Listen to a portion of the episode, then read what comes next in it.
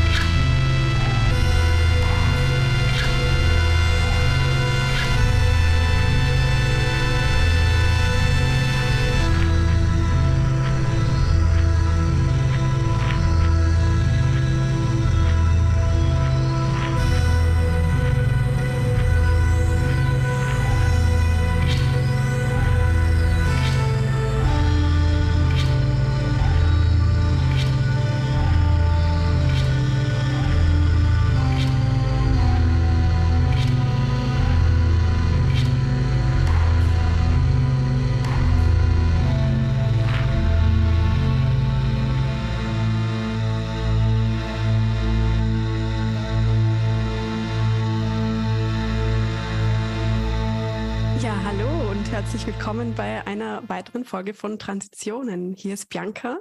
Und hier ist Julia. Ja, wir freuen uns sehr, dass wir heute zum ersten Mal Gäste bei uns haben.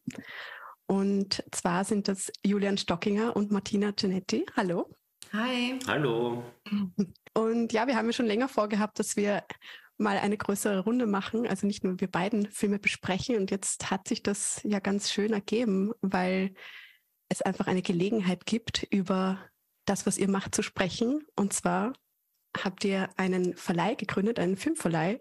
Und der erste Kinostart steht bevor, nämlich am 1. Dezember. Und der Film heißt Medusa. Und ja, wir kennen uns ja schon ein bisschen länger, ähm, Martina und Julian. Und ich fand es jetzt eine schöne Gelegenheit, ähm, zu, über eure Arbeit zu sprechen und über den Verleih. Und ich bin total neugierig und werde wahrscheinlich viele amateurinnenhafte Fragen stellen. Aber ja, ich finde es einfach ähm, spannend und schön, was ihr macht. Und ähm, auch, wir haben schon vorher uns ganz kurz besprochen, wir sind alle begeistert von dem Film, äh, den ihr jetzt im Verleih habt und wie man jedes Mal, wenn man ihn sieht, etwas Neues daraus ziehen kann. Und vielleicht kann ich da anschließen, ähm, also als Bianca mit der Idee um die Ecke kam, dass wir mit euch sprechen, war ich sofort Feuer und Flamme, weil ich mir dachte, okay, wer zum Geier kommt jetzt in diesem Moment gerade auf diese crazy Idee, einen Verleih zu starten? Und dann war ich sofort hooked und dachte mir so, und dachte mir so, darüber müssen wir sprechen und darüber möchte ich mehr erfahren. Deshalb ähm, würde ich euch beiden jetzt ganz gern die Frage stellen. Wie zum Geier kamt ihr auf die Idee? Und was ist euer Background? Und was steckt hinter Kinema 21? Ja, erstmal danke für die, äh, Ein für die Podcast-Einladung. Ähm, wie machen, ich würde sagen, wie machen wir das? Ähm, ich ich glaube, wie das alles begonnen hat, da darfst du anfangen zu erzählen. Okay. Ja, auch äh, von meiner Seite danke für die Einladung. Ich mache kein Geheimnis draus, ich bin großer Fan vom Podcast ähm, und äh, dementsprechend äh, aufgeregt. Ähm, wie kam es zu der crazy Idee, ähm, diesen Filmverleih zu machen? Ich sage es gleich, äh, auf amateurinnenhafte Fragen folgen garantiert amateurinnenhafte Antworten, weil wir sind nichts anderes im Moment. Ähm, also die Idee ähm, ist nicht, also es war nicht so, dass wir uns zusammengesetzt haben und gesagt haben, wir machen einen Filmverleih. Das hat sich äh, entwickelt und entstanden ist es. Ich bin jetzt einfach so ehrlich aus einer ähm, naiven Idee oder aus einem, einem, einem, einem Kinderwunsch, ein eigenes Kino zu betreiben. Ich glaube, so hat das einfach begonnen. Einen Ort in Wien zu schaffen, ähm, wo wir, wir, das sind Martina Giannetti, Otto Römisch, der heute nicht da sein kann, und eben ich, Julian Stockinger, ähm, wo wir äh, gestalten und natürlich das Programm gestalten und so weiter. Und äh, sehr bald sind wir drauf gekommen, dass wir immer nur so euphorisch über diese Idee reden, wenn wir schon drei Bier getrunken haben und dass es eher äh, unrealistisch ist, dass wir ohne einen Cent in der Tasche und ohne viel Zeit da jetzt ein, ein, Kino aus dem Boden stampfen. Also das war eh recht schnell klar, aber es hat trotzdem immer Spaß gemacht, darüber zu reden. Und was dann aber schon daraus entstanden ist aus diesen Gesprächen, ähm, ist die Idee, warum nicht mit einem Filmverleih starten. Ähm, weil ich weiß nicht, wie es in, in deutschen Städten ist. In, in, in Wien ist es so, dass hinter vielen Programmkinos auch ein, ein, ein Filmverleih steht, äh, damit äh, ja, die, die, Filme auch garantiert zumindest in einem Kino äh, gespielt werden. Ähm, und da haben wir uns gedacht, warum nicht das äh, äh, probieren, weil wir natürlich ähm, motiviert waren, motiviert sind, ähm, da, da äh, die Programmkinolandschaft in Wien ein bisschen mitzugestalten. Und dann, ja, hat, ist eins aufs nächste gefolgt. Dann haben wir uns gefragt, was fehlt denn so ähm, im, im, im, in der Programmkinolandschaft in Wien? Ja, genau. Ja, und für mich war, als die Idee aufkam, saß ich gerade sozusagen auf der anderen Seite und habe für ähm, zwei kleine Kinos in Wien das Programm mitgestaltet und habe so aus dieser Perspektive äh, Filme verhandelt und deshalb ähm, bin ich auch oft über sagen wir, eigene Hürden gestoßen, wenn es darum geht, Filme ins Kino zu bringen, wenn keine Verleihe da sind, wenn Filme von äh, Regisseurinnen teilweise einfach teurer sind bei Verleihen als Filme von Regisseuren. Absolut subjektive Einschätzung. Ich weiß nicht, ob das de facto stimmt. Ähm, ähm, und dann fand ich die Idee, sozusagen das mal von der anderen Seite anzugehen, sozusagen diese Gatekeeping-Position im Positiven wie im Negativen auch sich anzueignen einfach nur großartig. Und ja, es ist schon ein bisschen verrückt und wir sind absolut noch am Anfang und haben, glaube ich, noch ganz viel ähm, zu lernen ähm, über, über die Branche und den Bereich und unsere neue Arbeit. Und ich denke, ein bisschen weniger verrückt wird die ganze Sache, wenn man dazu sagt, dass wir das halt nicht aus wirtschaftlichen Interessen machen, sondern äh, aus purer Leidenschaft und da kommt auch nicht viel rum. Also der, der Verleih, das haben wir noch gar nicht gesagt, ist ja auch auf Vereinsbasis gegründet worden. Das heißt, das ist ein gemeinnütziger Verein. Und an der Stelle, bevor ich es vergesse und es gar nicht erwähnt wird, ähm, unser Kooperationspartner, wir haben ja einen deutschen Filmverleih, Dropout Cinema, der Medusa auch in, in Deutschland äh, in die Kinos bringt. Und das war auch von Anfang an eigentlich unser großes Vorbild, weil auch auch Dropout Cinema ist, ähm, ist auf Vereinsbasis gegründet worden und ein gemeinschaftliches, aber gleichzeitig auch Do-it-yourself-Projekt äh, gewesen. Und ja, Shoutout an Dropout Cinema. Ja, cool. Jetzt habe ich schon so viele Fragen noch dazu, aber jetzt wollte ich erstmal noch euch äh, bitten, dass ihr euch kurz noch so erzählt, was ihr denn sonst macht. Jetzt ist es schon so ein bisschen angeklungen, dass ihr eben in der Landschaft involviert seid. Ähm, aber genau, ihr programmiert ja auch beide, beziehungsweise seid in der Filmszene tätig. Und Otto Röbisch ist auch vielleicht jemand, den ihr noch vorstellen könnt. Äh, also ja, ich arbeite äh, mit verschiedenen Filmfestivals und mache Kino, äh, Filmprogramme für Festivals. Unter anderem zum Beispiel ähm, bei der Yuki, das ist das äh, Jugendmedienfestival in Wales, wo ich seit einem Jahr jetzt die Programm, äh, die Filmwettbewerbleitung äh, übernommen habe und ähm, das gerade so, dass es am meisten Spaß auch macht, weshalb ich es als erstes erwähne. Und sonst äh, mehrere kleine Projekte im Filmbereich, genau. Ja, ich bin äh, seit 2019 so nebenberuflich ähm, im Kinobereich tätig. Seit 2019 kuratiere ich eine Filmreihe im Schikaneder Kino in Wien, die heißt Till Midnight Movies. Ähm, ist nicht nur dem Namen nach angelehnt an das Phänomen Midnight Movies aus, aus den 70ern, ähm, seit 2019 äh, bin ich eben auch schon in intensiven Kontakt und Austausch mit Dropout Cinema, weil das immer unser Filmverleih Nummer 1 war für die Till Midnight Movies. Ähm, ja, was noch? Ich ähm, bin immer wieder beim Slash Film Festival involviert. Als, als Programmberater werde ich da, glaube ich, äh, genannt. Also ich helfe dem äh, Programmleiter immer wieder beim, weiß nicht, wenn er eine Zweitmeinung braucht oder wenn er Unterstützung beim Sichten braucht und so weiter. Das mache ich. Ab und zu schreibe ich für Kinozeit, wie die Bianca, äh, hier und da mal einen, einen Text. Ähm, genau. Und hauptberuflich bin ich äh, ganz woanders tätig, nämlich im sozialen Bereich. Ich bin Sozialarbeiter. Und den Otto müssen wir noch vorstellen. Stimmt. Ähm, Otto Römisch ist ein wandelndes Filmlexikon. So würde ich den Otto vorstellen. Was Otto so macht, Otto macht auch einen Podcast. Ähm, Otto und Sabrina haben einen Gast und reden über Filme, heißt er ein, ein, ein, ein schon noch aktiver Podcast, aber nicht mehr so aktiv wie noch vor ähm, ein, einem Jahr oder so. Aber zur Biennale und zum Slash gab es ja jetzt auch Folgen von ihm. Ähm, also wenn man sich was Aktuelles anhören will. Genau, zum Slash und auch zur Biennale. Zur Biennale genau. Mhm. Dann würde ich doch mal die nächste Frage stellen, weil bevor wir vielleicht mehr drüber sprechen, weil jetzt schon so viel angeklungen ist, was ihr euch ja mit dem Verleih vorgenommen habt und für was ihr auch stehen wollt, welche Filme euch interessieren, würde ich erst gerne, glaube ich, noch so ein bisschen eine allgemeinere Frage stellen, weil ich finde es so wahnsinnig spannend, wenn wir uns jetzt auch unsere ganzen Biografien angucken oder was wir so machen, merkt man ja, man macht so sehr vieles. Man, ähm, es ist alles so ein bisschen in der Filmbranche. Manchmal hat man noch nebenbei so einen Brotjob, weil man irgendwie auch Geld verdienen muss und das ja auch tatsächlich einfach in der Filmbranche gar nicht mal so leicht ist, als noch verhältnismäßiger junger Mensch da tatsächlich Geld damit zu verdienen. Vor allem, wenn man ein Interesse dran hat, tatsächlich Filmkunst zu unterstützen oder Filmkunst in die Kinos zu bringen. Ähm, deshalb meine Frage vielleicht auch, was ist im Moment für euch die größte Herausforderung oder die erste größte Herausforderung mit dem Verleih? Ich finde es voll schön, dass du das ansprichst.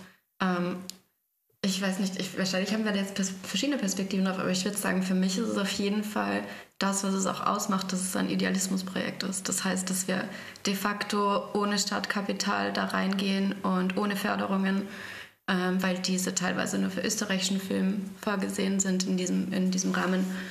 Und dass uns das einerseits natürlich wieder in diese prekäre Position reinbringt, äh, wo man aus einem Hobby, ein, aus, oder einen Beruf zu einem Hobby reduziert ein bisschen, ähm, aber andererseits uns halt auch die Möglichkeit gibt, das total frei zu gestalten. Das heißt, ähm, einfach auch nach den Kapazitäten, die wir haben, zu arbeiten und ähm, das auch frei einzuteilen. Und manchmal geht es halt nicht und manchmal geht es halt schon. Und ähm, das hat was Schönes, aber auch äh, natürlich was, ähm, was typisch ist für diese Branche, dass es irgendwie so ein sehr prekäres Startprojekt ist. Genau. Ja, kann ich, kann ich nur unterstreichen. Also eine große Herausforderung ist sicher, dass wir einfach kein Geld haben und also uns auch natürlich die Regel haben, dass wir nichts jetzt aus eigener Tasche irgendwie, irgendwie zahlen ähm, ähm, für diesen Verleih oder, oder, oder groß auslegen oder so. Ähm, insofern waren wir eigentlich äh, schon, also, also haben wir großes Glück gehabt, dass wir recht schnell einen Vertrieb gefunden haben, der sich äh, auf einen Deal mit uns einlässt und eben jetzt ähm, veranlasst hat, dass wir Medusa ins Kino bringen können. Das heißt, da haben wir vorab nichts zahlen müssen, sondern das wird dann alles äh, prozentuell äh, im Nachhinein verrechnet. Und das hat uns natürlich enorm geholfen. Aber ähm, das wird, glaube ich, auch in Zukunft eine Herausforderung bleiben. Und ansonsten jetzt ganz äh, individuell für mich ist es auch einfach die Zeit. Ja? Also ich arbeite von Dienstag bis Freitag eben im sozialen Bereich. Das ist auch wirklich etwas, was, was mir großen Spaß macht und was ich nicht ähm, aufgeben würde. Ähm, aber gleichzeitig ist es natürlich ähm, fordernd und äh, es bleibt dann am Abend nicht mehr viel Energie und äh, für andere Sachen. Also das ist sicher eine Herausforderung. Gleichzeitig aber brauche ich persönlich den Ausgleich in beide Richtungen. Also sowohl ähm, nur sozialer Bereich wäre undenkbar für mich, aber auch ähm, nur Kinobereich wäre auch undenkbar für mich. Das heißt, ich brauche das in, in, in beide Richtungen, ich persönlich. Ja, ihr seid ja eben, wir haben es schon gehört, auf Vereinsbasis organisiert. Und da habe ich jetzt auch äh, so den Gedanken an den Community-Charakter, der diese Vereinsbasis ja vielleicht kreiert, weil man, wenn man jetzt Mitglied im Verein wird, dann ist man ja auch zum Stammtisch eingeladen und da gibt es dann wahrscheinlich eben diese Zusammenkünfte.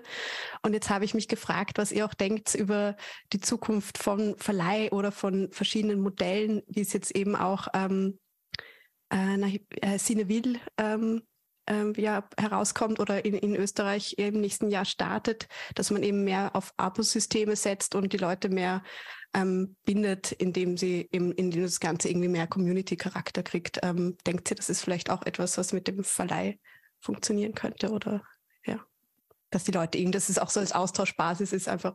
Ja, ich glaube, einerseits ist das irgendwie wirtschaftlich zu betrachten, zu sagen, okay, das ist auch eine Motivation, Leute wieder ins Kino zu bringen oder irgendwie einen Community-Charakter dazu zu denken.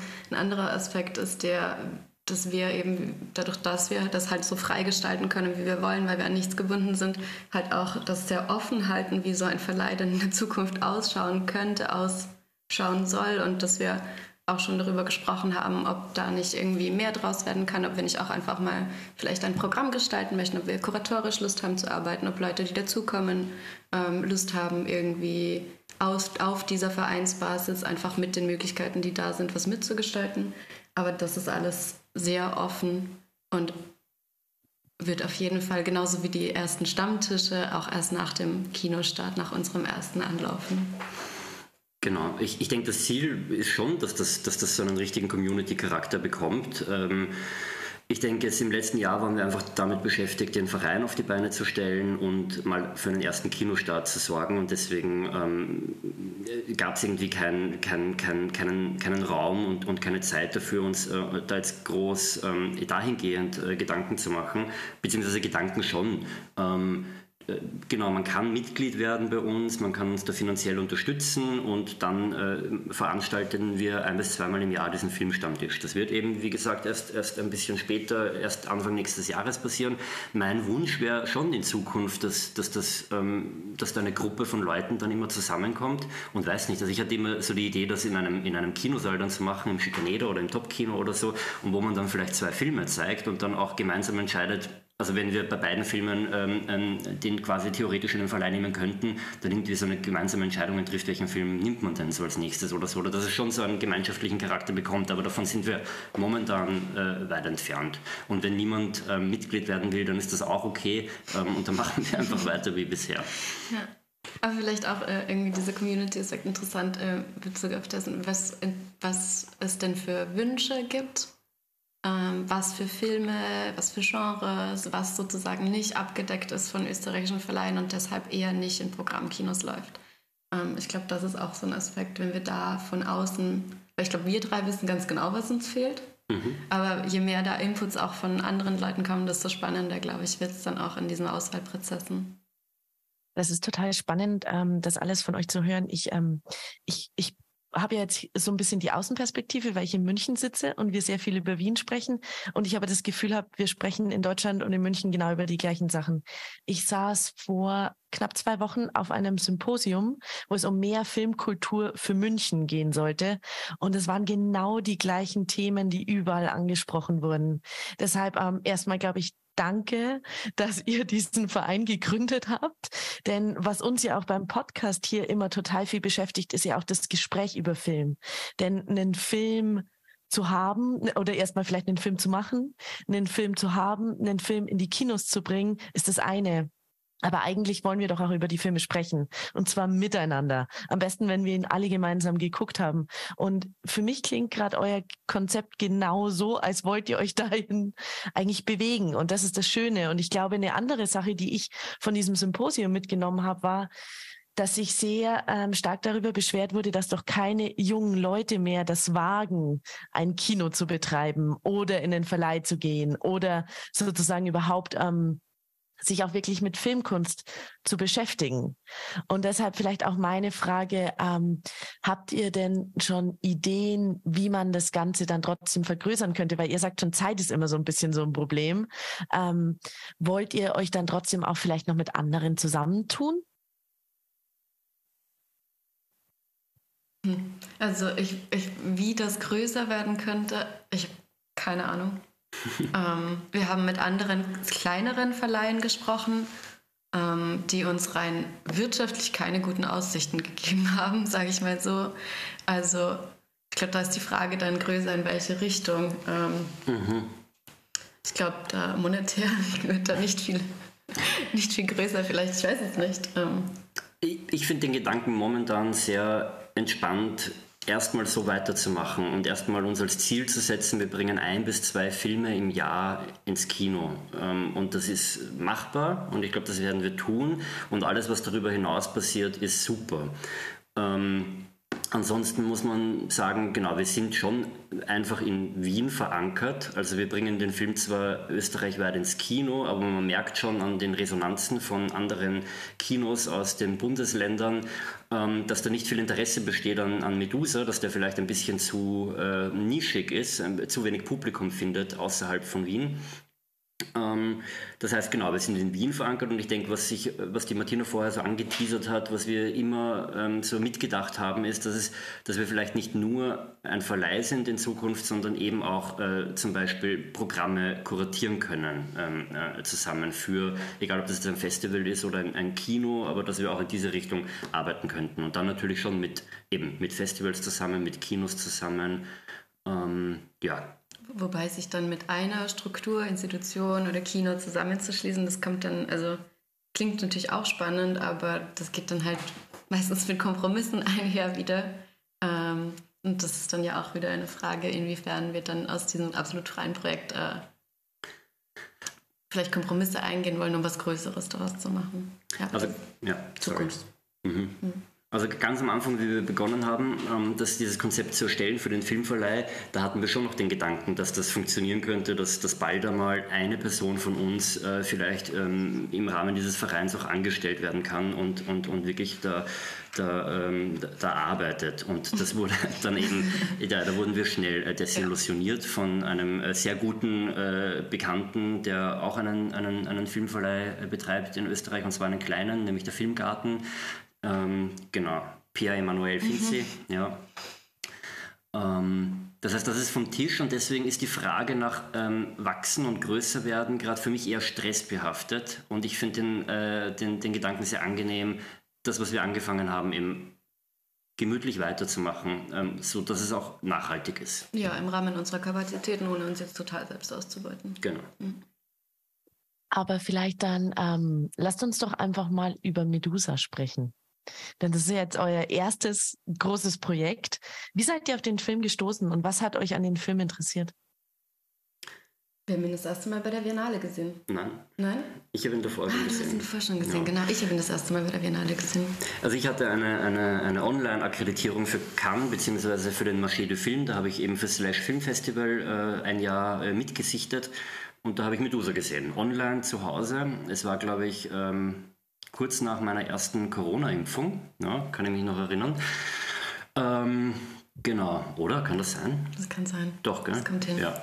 Ähm, und was ich mich erinnern kann, ist, also erstens habe ich die Tage davor einfach äh, sehr viel Enttäuschendes und Durchschnittliches gesehen und dann habe ich Medusa gesehen und dann habe ich dem, dem Markus Keuschnick, dem Festival direkt auf dem Slash, gleich eine Signalnachricht geschrieben mit ähm, äh, Wahnsinn, erster Film, der mich wirklich begeistert hat. Ähm, ich könnte mir sogar vorstellen, dass der das Festival eröffnet. Hat er dann nicht, weil, ähm, also er hätte sowieso nicht das Festival eröffnet, aber der Markus wollte ihn tatsächlich haben beim Slash Film Festival, aber die Biennale, das äh, größte Filmfestival Österreichs, ist ihm dann zuvor gekommen. Das heißt, der Film ist dann bei der Biennale gelaufen und da hat ihn Martina gesehen.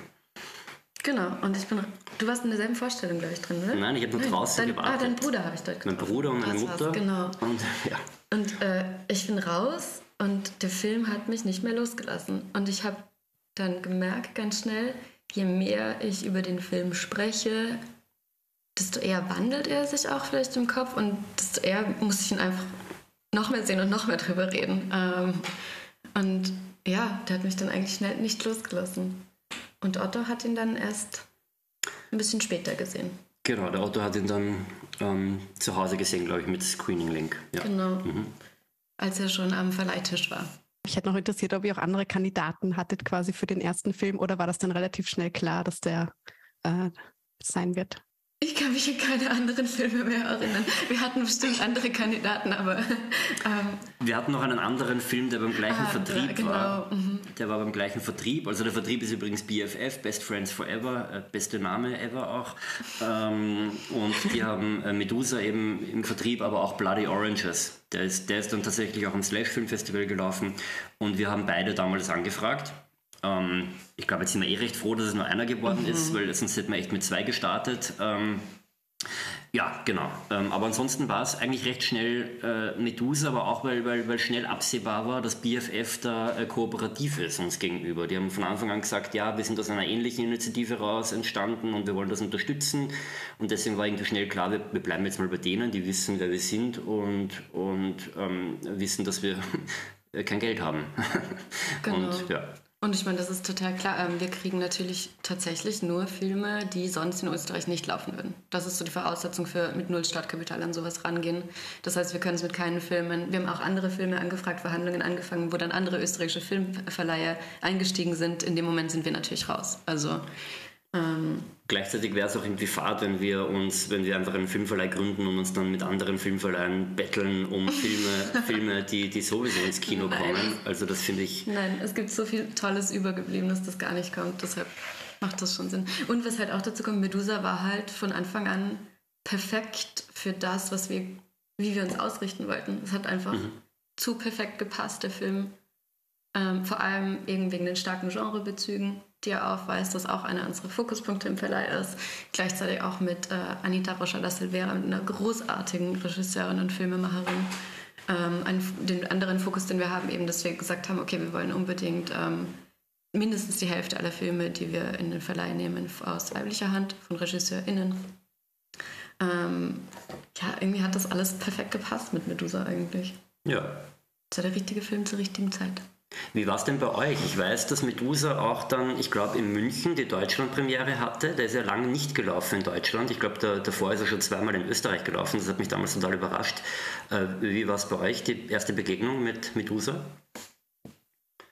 Ja, du, das war super. Also ich weiß noch, dass mein Programmerkollege Florian Bochmeier, der bei uns ja die Latinos und die ähm, spanischsprachigen und portugiesischsprachigen Filme betreut, in Cannes sofort ausgeflippt ist und unbedingt diesen Film haben wollte und uns ihn sofort geschickt hat. Nur war es bei uns ja tatsächlich so, dass 2021 Cannes nach dem Filmfest München stattgefunden hat. Normalerweise ist es ja andersrum. Deshalb haben tatsächlich wir relativ schnell nach Brasilien geschrieben und gesagt, Anita, Anita, Anita Rocha de Silveira, die ja die Regisseurin des Filmes ist, wir wollen unbedingt deinen Film haben, könntest du bitte warten? Und dann haben wir ganz nett sie ganz lang belabert und konnten uns dann tatsächlich die Deutschland-Premiere sichern. Und der lief ja dann bei uns auch bei, im Cinevision-Wettbewerb, also dem internationalen Nachwuchswettbewerb. Und ich kann mal so sagen, er hätte auch fast gewonnen. Also ähm, der kam wahnsinnig gut bei uns an. Und interessanterweise ähm, passt es total gut auch zu dem, was ihr vorhin gesagt habt ähm, und was bei euch auch auf der Webseite sozusagen steht, dass ihr euch für Horror interessiert, für Genre interessiert, aber eben nicht unbedingt den Mainstream-Horror oder den Mainstream-Genre-Film, den wir in den großen Multiplex-Kinos sehen, sondern da gibt's ja viel, viel, viel mehr draußen. Und das sind genau diese Filme, die beim Slash Filmfestival laufen oder beim Fantasy Filmfest oder in Sieges.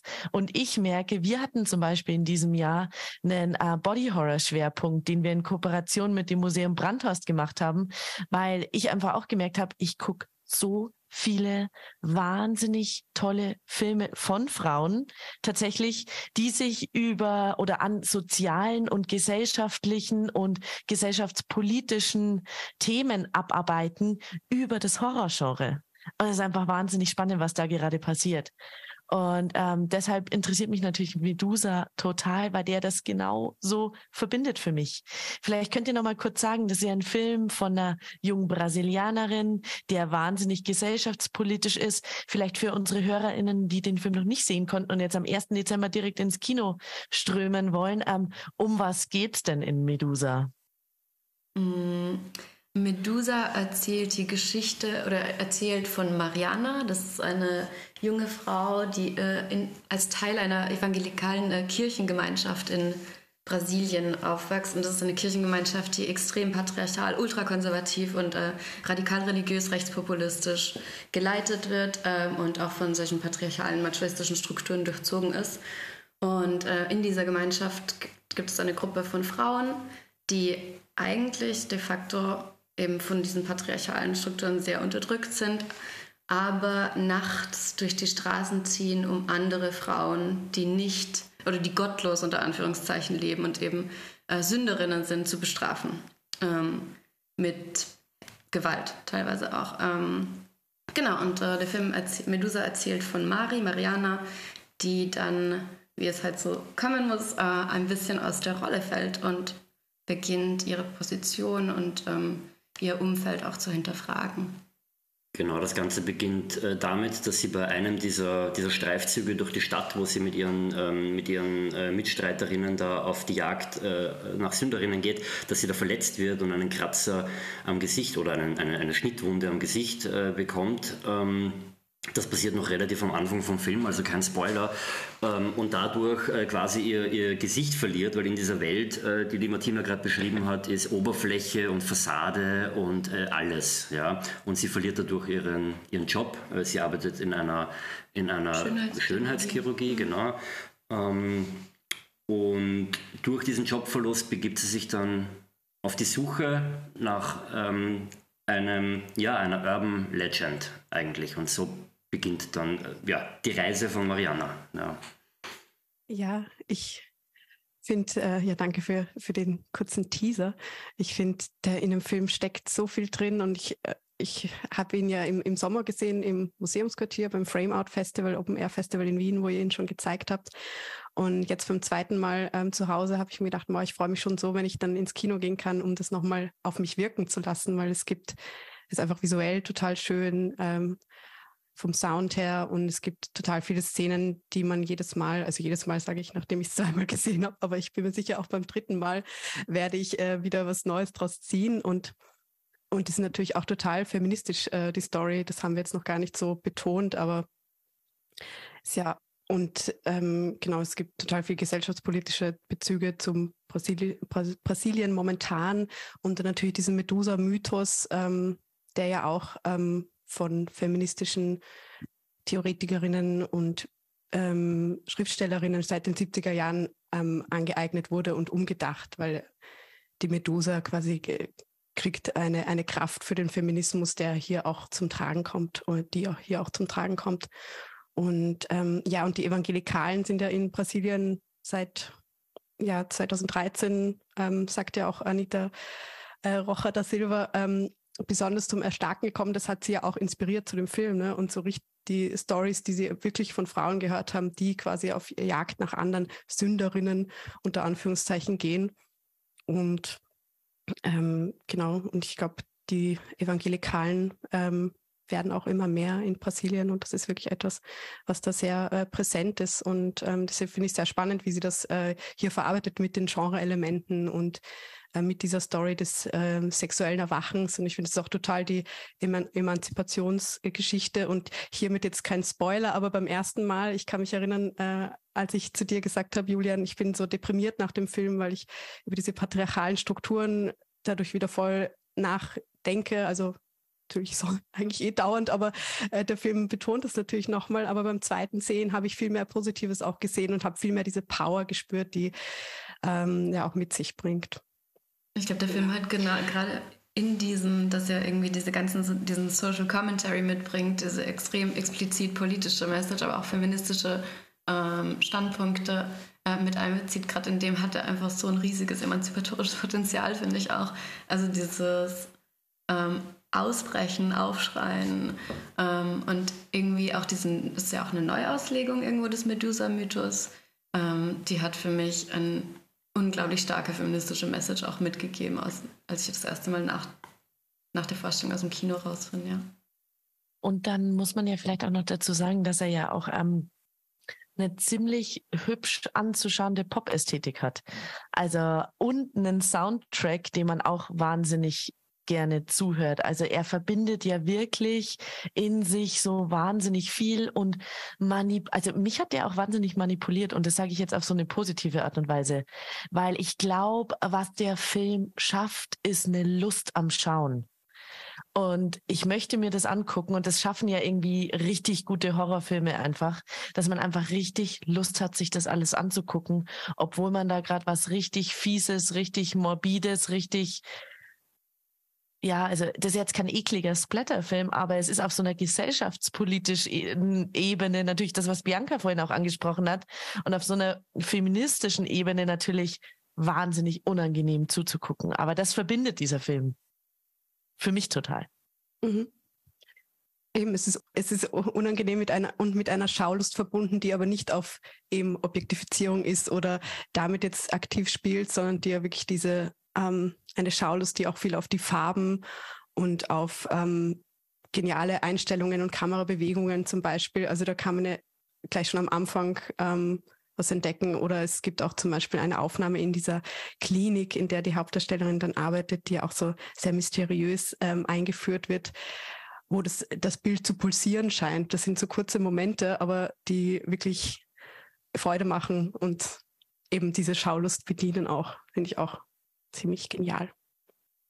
Aber du wolltest noch was sagen, Julian? Ähm, ich finde den Film interessant, weil der, weil der auch, weil der gleichzeitig sich, sich allen Kategorien irgendwie entzieht und gleicher Hand aber, aber sämtliche äh, Genres bedient. Also der Film steht so ein bisschen zwischen den Stühlen. Ich glaube, damit macht das auch dem Publikum nicht unbedingt einfach. Ja? Ähm, aber ich finde, es ist unheimlich gelungen und, und, und interessant umgesetzt, weil wir jetzt schon ein paar Mal die Ästhetik angesprochen haben. Äh, Anita Rocha da Silveira hat das nie äh, zu einem Geheimnis gemacht, was für Filme und was für FilmemacherInnen Filmen sie äh, beeinflusst haben und als einer der größten Inspirationsquellen hat sie immer äh, Suspiria von Dario Argento angegeben. Also ich finde, das sieht man, sieht man an den Farben, äh, man merkt es auch ein bisschen am Sounddesign. Aber darüber hinaus sind beide Filme, äh, sind beides Filme, die die irritieren, ja, irritieren und manipulieren, ja. Ähm, also Dario Argento hat das bei Suspiria zum Beispiel so gemacht, dass er sich entschieden hat, ähm, in diesem Film keine einzige Kameraeinstellung zweimal ident zu verwenden, außer wenn hin und her geschnitten wird vielleicht. Ähm, das heißt, obwohl der Film oft in denselben Räumen spielt, hat man mit jeder Einstellung einen neuen Blickwinkel so ein bisschen und das nimmt man bewusst äh, wahrscheinlich nicht wirklich wahr, aber unbewusst äh, irritiert es einen total. Und Medusa irritiert auch durchgehend. Ähm, und was wir noch nicht erwähnt haben, ist, ähm, dass das ja auch eine, eine große Gesellschaftssatire ist, der Film. Der Film ist ja die ganze Zeit, der hat so einen, einen Tonfall, ähm, der, der doch durchgehend so over the top ist und plakativ und zum Teil vielleicht ein bisschen kitschig und, und Pop ist schon gefallen und so. Und das, das, das stimmt alles total. Ähm, und ich glaube, das kann vielen Leuten auch, auch, auch missfallen, da bin, da bin ich mir recht sicher. Aber, aber ich, also ich also ich habe das Gefühl, dass das alles so hochgradig äh, bewusst inszeniert ist und sich so gut in die Form von dem Film und auch ins, in, in, die Narration des Films äh, einbettet. Ähm, ein, ein anderer, eine andere Inspirationsquelle, die sie angibt, ist David Lynch. Äh, sie erwähnt dann immer mal ja, Hall and Drive. Ich sagen. Ach so, ja. Das ist nämlich fantastisch. Erzähl uns doch da mal noch kurz, warum David Lynch sozusagen bei ihr eine Rolle spielt oder, oder inwiefern man ihn da reinlesen kann. Also mich persönlich äh, also sie erwähnt ja immer mal Hall and Drive, ja.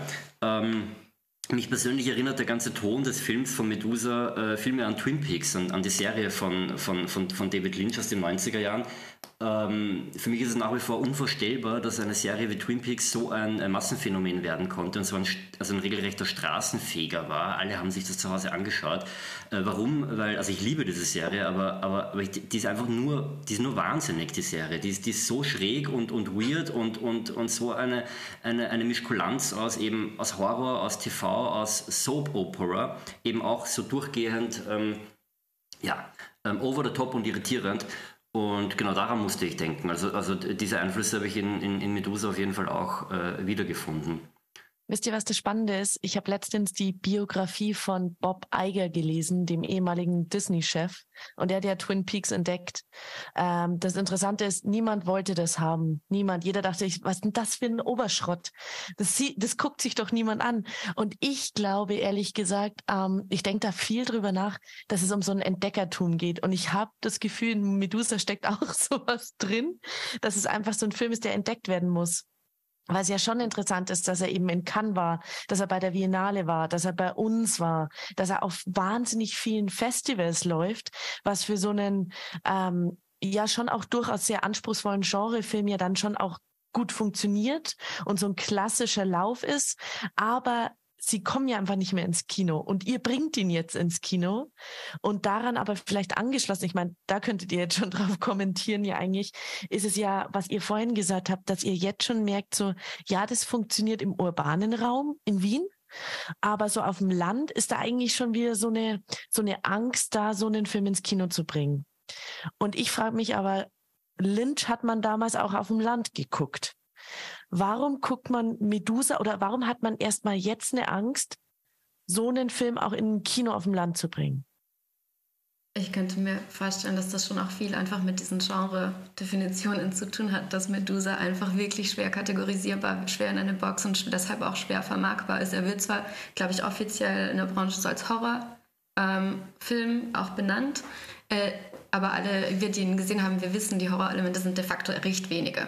Also es sind sehr wenige. Ist, ich würde ihn nicht als Horrorfilm bezeichnen. Anita, äh, die Regisseurin, bezeichnet den Film, glaube ich, als Comedy-Musical, ähm, Horror, Coming-of-Age-Film. Ich glaube, mhm. das ist so ihre Genrebezeichnung. Und ich glaube, in diesen absolut vielfältigen Genrebezügen und in dem, was du auch schon so ein bisschen als das Mysteriöse am Film oder das Ungreifbare ähm, benannt hast, ist es einfach nicht ein Film, der einfach zu vermarkten ist. Ich glaube, das ist ein großer Teil davon.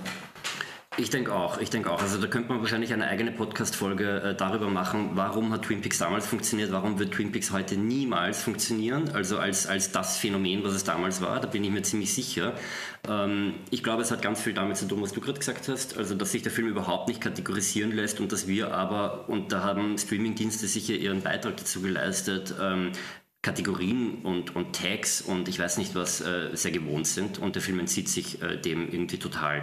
Das andere, was mir einfällt dazu ist, also ich, ich rede auch immer wieder mit, mit KinobetreiberInnen ähm, äh, außerhalb Wiens und da hat es auch einfach wirtschaftliche Gründe. Das heißt, sie sehen einfach Filme, die nicht schon im Vorhinein sehr bekannt sind, weil sie weiß nicht was, eben wahnsinniges, äh, also eben entweder von bekannten Menschen inszeniert wurden oder halt äh, die wichtigsten Preise gewonnen haben, Oscars, Cannes, was weiß ich, dass äh, Filme, die, die man einfach nicht im Vorhinein schon lange kannte und sich herbei ersehnt hat, dass die auch nicht gut besucht sind. Und das, das also ja, also mir, mir hat zum Beispiel eine Kinobetreiberin außerhalb von Wiens gesagt, ich, ich brauche gar nicht den Screener schicken, ähm, weil sie weiß, ähm, dass das wird nicht funktionieren.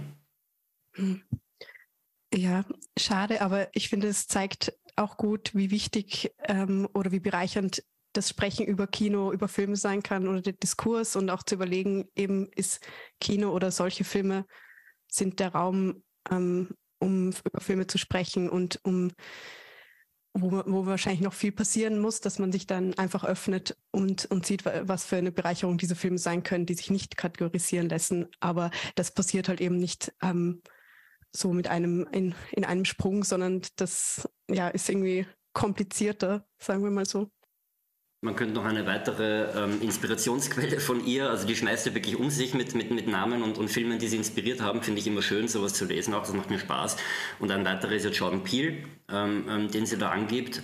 Und äh, klar ist das bezogen dann auf die, auf die, auf die sozialkritische, auf die gesellschaftliche Schlagseite äh, äh, dieser Filme, weil Jordan Peele macht ja auch, also der macht, der macht de facto äh, Genrefilme mit einer starken ähm, ähm, ähm, ähm kritischen, gesellschaftskritischen Schlagseite. Ähm, aber er macht es anders als, als, als Anita. Äh, weil er äh, ganz konventionelle äh, Filme macht, die darauf aus sind, ähm, auch also wirklich ein sehr, sehr breites Publikum anzusprechen. Und das ist überhaupt nicht ähm, wertend gemeint. Ich liebe seine Filme ähm, und ich liebe seinen letzten Film, Nope, der, den man ja wirklich als Blockbuster bezeichnen kann. Und ich denke, also ich habe auch viel äh, Herz äh, für dieses Kino. Aber ähm, ähm, Anita Rocha da Silveira macht eben definitiv äh, nicht so äh, bequeme Filme, die nach einer, einer gewohnten Struktur funktionieren und, und die eben dieses riesige Publikum ansprechen, sondern das ist schon, das ist schon äh, Nischenkino. Ja.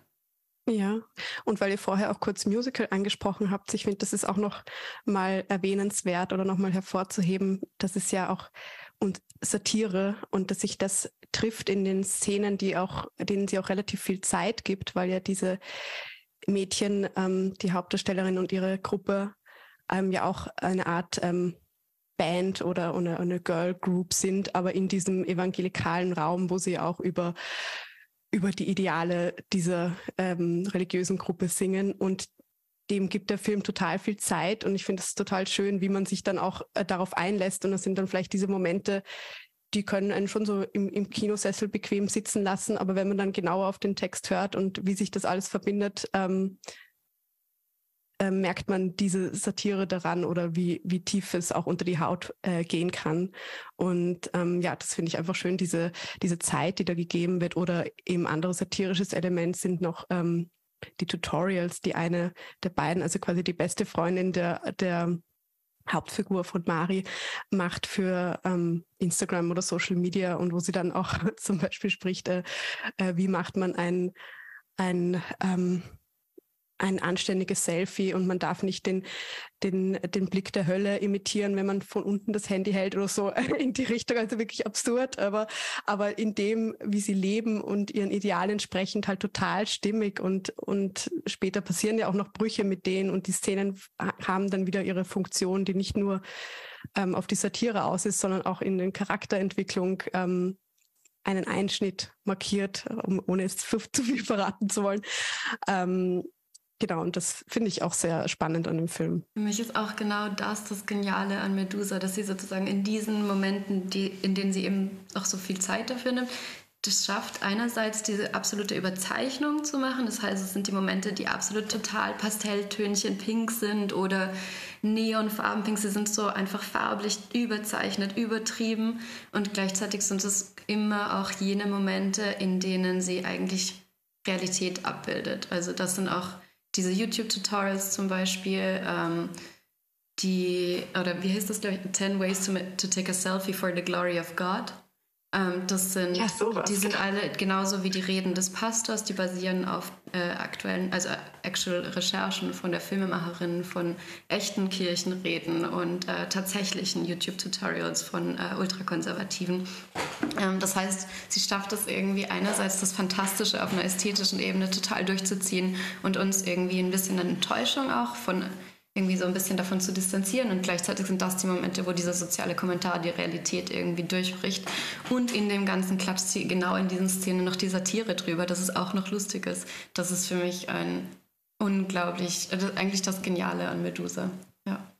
Ich finde auch, es ist die Definition von äh, Satire richtig gemacht, weil, weil, weil es äh, auf beiden Ebenen funktioniert, nämlich auf der, auf der humoristischen und auf der schmerzhaften. Der Film ist, der Film ist beides, der ist total überzeichnet, aber er ist auch schmerzhaft und ähm, Satire hin oder her, er ist, ähm, er ist, er ist auch berührend. Also ich finde ich find das mhm. Ende jedes Mal ähm, sehr mitnehmend von, von, von Medusa. Ja. Ja, ich finde ja auch die Hauptdarstellerin ähm, Mariana Oliveira holt einen äh, total ab und in einem Interview, vielleicht was eh kann, haben, oder ein Q&A haben die beiden auch gesprochen über ihren, ihre Zusammenarbeit und ähm, da fand ich es auch noch erwähnenswert, äh, hier für den Podcast, ähm, dass eben die Regisseurin meinte, dass sie ja aus einer weißen Perspektive ähm, die Geschichte einer ähm, Frau of Color schreibt und dass sie aber hier eine total enge Zusammenarbeit hatten, damit eben die Hauptdarstellerin hier auch aktiv involviert ist in den Schaffensprozess oder in die Entstehung der Geschichte. Und einen spannenden Aspekt fand ich dann nämlich auch, ähm, dass ähm, die Anita Rocha da, da Silva erzählt hat, dass die beiden, also sie und die Hauptdarstellerin sicher schon durch ihren Debütfilm kannten, äh, den sie 2015 gemacht hatte, Kill Me Please. Da war die Hauptdarstellerin aber erst so 14 und da hatte sie noch ihre natürlichen Haare total geglättet. Und das ist ja auch ein, ein Ding unter POC-Personen, diese Glättung der natürlichen Haare. Ähm, ist ja etwas, was es seit ähm, lange Zeit gibt, aber die Black Power Bewegung ähm, hat sich ja dann auch zum Ziel gesetzt, ähm, Natural Hair wieder zu betonen und eben diesen, diesen chemischen Glättungen entgegenzugehen. Und genau diesen Prozess hat die Schauspielerin auch selbst aktiv ähm, durchgemacht, dass sie dann weg von der Glättung geht praktisch und ihre Haare wieder ähm, in natürlicher Pracht sozusagen zeigt. Und das ähm, hat sie dann in dem Q&A auch erzählt, dass sie das dann eben auch in den Film ja einbindet, ähm, wo ja diese diese Wandlung mit ihren Haaren, sie, sie glättet sie ja total ähm, die erste Hälfte des Films, äh, damit sie auch über die Narbe, die sie bekommt, ähm, jetzt hoffentlich war das jetzt kein großer Spoiler, ähm, sich drüber legt. Und ähm, später macht sie das dann immer weniger. Und es hat mit ihrer mit ihrem Sexual Awakening, mit ihrer Emanzipation zu tun. Und das fand ich ähm, total schön. Und es mir jetzt beim zweiten Mal viel mehr aufgefallen und ähm, hat ja auch total politischen Gehalt und etwas, äh, was ich auch sehr, sehr schön fand, ähm, ja, wie sie das mitnimmt und auch sich ähm, ja mit mit der Darstellerin verbindet und mit ihren eigenen Erfahrungen, weil ich glaube, dieser Prozess, dass die Haare sich wieder von diesen chemischen ähm, Substanzen erholen, dauert ja auch über ein Jahr. Also das ist alles gar nicht so zu unterschätzen. Ja. Und Medusa erzählt ja wirklich von Anfang bis zum Ende irgendwie auch eine Geschichte der Kontrolle über Körper. Also vor allem der Kontrolle über andere Körper, über fremde Körper. Im Anfang, wenn es um die Gewalt von Frauen gegenüber anderen Frauen geht, über auch diese Weitergabe von Gewalt. Äh, und am Ende natürlich über, das, über den Kontrollverlust und dadurch das Zurückgewinnen des eigenen Körpers. Und als Äquivalent oder als, als Gegensatz zu dieser, zu, zu, zu dieser Welt betritt ja Mariana, ich weiß nicht, äh, ob das jetzt schon ein Spoiler ist, aber vielleicht zur Sicherheit Spoilerwarnung. Ähm, auf ihrer Suche nach dieser Urban Legend, nach dem ähm, ähm, nach, der, nach der Frau mit dem deformierten Gesicht. Haben wir das überhaupt schon gesagt? Nein, gell? Nein, noch nicht. Ja. Also das kommt ja auch ganz am Anfang vom Film vor. Also diese ganze, die Welt, in der sich Medusa äh, abspielt, oder zumindest äh, die Stadt, in der äh, sich Medusa abspielt, in der sich der Film abspielt, und die ganze Ideologie fußt ja auf einer, einer Legende, wonach die, der größten Sünderin der Stadt beim, beim Fortgehen äh, von einem plötzlich erschienenen Engel äh, mit einem Benzinkanister und einem Feuerzeug das Gesicht angezündet wurde, woraufhin die Frau mit brennendem Gesicht äh, davongelaufen ist und verschwunden ist. Und ähm, Genau. Und, und aber zur Heiligen avanciert es in, in den Geschichten über sie und, und niemand weiß, wo sie ist und alle ähm, würden sie gerne ähm, äh, zu Gesicht bekommen irgendwann. Und Marianne, wie sie ihren Job äh, verliert aufgrund ihrer Narbe, beschließt dann, ähm, sich auf die Suche zu begeben äh, nach dieser, nach dieser verschwundenen Frau. Melissa. Melissa, genau. Ähm, und auf dieser Suche beginnt sie einen neuen Job in einer, in einer was ist das, einer Wachkomastation genau. oder einer Komastation, ja. ähm, wo es eben dann auch wiederum um die Kontrolle oder eigentlich um die Fürsorge von Körpern geht. Mhm. Ja? Also halt so dieser, dieser harte Gegensatz ähm, äh, in, innerhalb dieses Films. Das heißt, äh, Mariana ähm, nähert sich einer, einer Welt der, ja, der, der Wärme mhm. äh, sukzessive an in diesem Film. Und natürlich äh, beginnt das äh, sie und ihre Einstellungen äh, zu verändern. Ja. Gleichzeitig ist die Koma-Patientinnenstation ja auch das irgendwie in Bezug auf die politische Situation im Film das absolute Sinnbild für diese Ohnmacht, das Nichtstun gegen, mhm. das, gegen den Aufschwung des, der Rechtsradikalen, gegen den Aufschwung der Rechtspopulisten und sozusagen diese Ohnmächtigkeit gegenüber auch, ähm, ja, oder dieses Gefühl, taub zu sein, mhm. ähm, keine Macht zu haben und das sich ja gegen Ende des Films dann komplett wandelt. Und die Fürsorge dieser, die Fürsorge dieser ohnmächtigen Personen, das hinter versteckten Türen äh, machen müssen und abgeriegelt. Ja, ja das genau. ist ja ähm, genau. Ja, und gleichzeitig finde ich diesen Ort ähm, auch total hoffnungsvoll, weil es der Ort, der Koma-Patientinnenort ist, wo sie ähm, quasi ihr Begehren entdeckt und, und ja auch irgendwie merkt, dass es etwas außerhalb dieser ähm, christlich-fundamentalen Gemeinde und ihren Idealen gibt. Und das ist ja auch, spielt ja auch dann total viel mit Bibelzitaten und Geschichten. Also die Adam und Eva-Geschichte kommt ja auch vor im Verlaufe und dann gibt es ja diesen, diesen Wald oder Dschungel um das Anwesen herum, ähm, wo auch ab und zu paradiesische Zustände, vielleicht nur in ihrer Vorstellungskraft, aber wie auch immer, es gibt Szenen, ähm, wo ähm, der Wald rundherum irgendwie auch zu etwas äh, Lustvollem wird oder wo eben ähm, ja sich eine, eine alternative Welt vielleicht ähm, manifestiert. Also das fand ich auch schön, diese Bilder. Ich würde ganz gerne den Bogen noch mal ein bisschen weiterspannen, ähm, weil ich jetzt einfach an so viele Filme denken muss, die eigentlich auch in diesem Jahr entstanden sind oder in den letzten zwei Jahren entstanden sind. Einer, der mir einfällt, ist Piggy von Carlotta Pereda. Habt ihr den gesehen? Ich habe ihn gesehen, ja. Nicht. Ähm, ich ich sage noch einen Satz und dann möchte ich nämlich deine Meinung dazu hören, weil ich es einmal so wahnsinnig spannend finde, wie viele junge Film Regisseurinnen sich jetzt daran arbeiten, sozusagen Body Politics oder sozusagen den weiblichen Körper im gesellschaftlichen Raum oder im öffentlichen Raum über eben Horrorelemente, Genreelemente abzuarbeiten, um ein Statement zu machen mit wir sind da, wir machen unser Ding und wir wollen auch ausbrechen. Und ich finde eben, dass ähm, Piggy da zum Beispiel so ein anderes Beispiel ist, der sich ja sehr stark damit beschäftigt mit einem Schönheitsideal Ideal, die man vielleicht nicht entspricht. Und da will mich jetzt sozusagen deine Meinung erinnern, weil ich die zwei, man kann die Filme schlecht vergleichen, aber man kann sie auf eine andere Art und Weise total gut vergleichen. Und ich glaube, sie haben sozusagen, sie sind beide sehr speziell, aber beide wahnsinnig interessant. Mhm. Ich sehe das äh, ganz genauso und das, was du ansprichst, äh, war ja auch eine Motivation für unseren ganzen Fokus bei dem Filmverleih, nämlich äh, insbesondere auch, oder ein Teil zumindest, was du gesagt hast, insbesondere auch Genrefilme von Regisseurinnen. Also Filme, die auf Festivals wirklich relativ gar nicht so schlecht vertreten sind, aber es nicht zu einem regulären Kinostart schaffen. Zumindest wenn ich, wenn ich an Slash denke, äh, da, da, da, werden immer viele Filme von Regisseurinnen gezeigt, aber Kinostart hat, hat, hat kaum ein Film. Ein Film, den ich da jetzt auch reinwerfen mag und der hoffentlich äh, diesbezüglich etwas verändert hat, äh, in seiner Radikalität, aber auch in seinem Erfolg, ist Titan von Julia Ducournau, ähm, äh, wo es auch um um, um, um den weiblichen Körper geht äh, und aber auch wiederum auf eine andere Art und Weise. Ja. Ähm, nein, Piggy mochte ich, mochte ich sehr gern. Meine Erinnerung ist jetzt nicht mehr ähm, die, die allerklarste, aber ich habe mich, ich habe, ja, habe große Freude mit dem Film gehabt. Ja, aber ganz ehrlich, Titan ist natürlich das noch viel bessere Beispiel. Ich habe letztens erst wieder den Kurzfilm von ihr gesehen, Junior, der ja im Prinzip auch genau das Gleiche macht. Habt ihr den mal gesehen? Ja. Also für mich ist äh, Julia Ducournau ähm, also wirklich einer der, weiß nicht, also wirklich die Filmemacherin, auf deren Filme ich mich, glaube ich, am aller, allermeisten freue, auf die, also auf die, die hoffentlich äh, kommen werden. Ja, und ich glaube, ehrlich gesagt, sie ist ein wahnsinnig gutes Beispiel. Wir haben vorhin über Dario Argento geredet, über David Lynch geredet.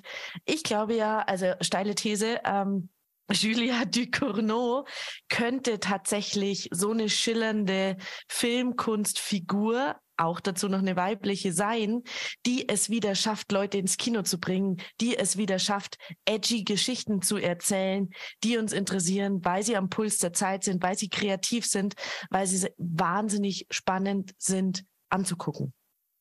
Könnt ihr da mitgehen? Ich kann da mitgehen. Ich hoffe, dass das äh, so ist. Aber was die schillernde Figur vergleichbar mit den äh, eben genannten Herren äh, betrifft, ich finde, das ist sie wirklich schon. Ich finde, äh, sie hat mit Titan also einer meiner absoluten Lieblingsfilme ever geschaffen. Ich habe Titanic schon fünfmal gesehen und ich habe Lust, ihn wiederzusehen. Und der Film ist, hat letztes Jahr Kinostart gehabt. Also das ist mir wirklich in den letzten zehn Jahren nicht passiert. Ähm, was ich interessant finde, ist, wie, wie Julia Ducournau, also weiß nicht, ob wir da jetzt so ausweiten können, aber auch weil du auch schon Body Horror fallen hast lassen und dass ihr da so einen Fokus hattet, äh, wie die Body Horror weiterdenkt. Ähm, ähm, weil es ist ein, ein Subgenre, das mir sehr nahe ist, äh, Body Horror. Und wenn, wenn man an David Cronenberg denkt, mit dem sie natürlich äh, dann auch äh, schneller mal verglichen wird, ähm, hat sie da nämlich einen anderen äh, Zugang dazu. Das heißt, ihre, ihre ähm, Transformationen des Körpers haben immer ähm, ähm mit, also das sind immer, äh, sind hormonell bedingt oder, oder sagen mit den, mit den ähm, mit äh, biologischen Phasen des, des, des Älterwerdens. Also bei, äh, bei, Junior geht es äh, um den äh, Eintritt in die Pubertät, um, um, um, um die Menstruation.